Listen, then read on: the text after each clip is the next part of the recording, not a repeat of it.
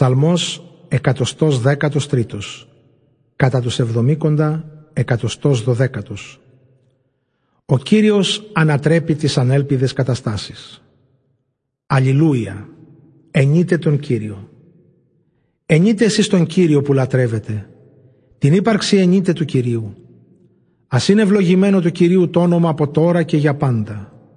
Απ' την ανατολή του ήλιου και ως τη δύση του, το όνομα του Κυρίου ας ανυμνείται. Ψηλά, πάνω από όλους τους ειδωλολάτρες είναι ο Κύριος. Είναι η δόξα του πάνω από τους ουρανούς. Ποιος είναι σαν τον Κύριο το Θεό μας, είτε στους ουρανούς είτε στη γη; Στα ύψη κατοικεί αλλά συγκαταβαίνει και κοιτά εδώ κάτω. Ανασηκώνει από το χώμα τον αδύνατο και από τη βρωμιά ψώνει το φτωχό. Για να τον βάλει να καθίσει με τους άρχοντες, με τους μεγάλους του λαού του.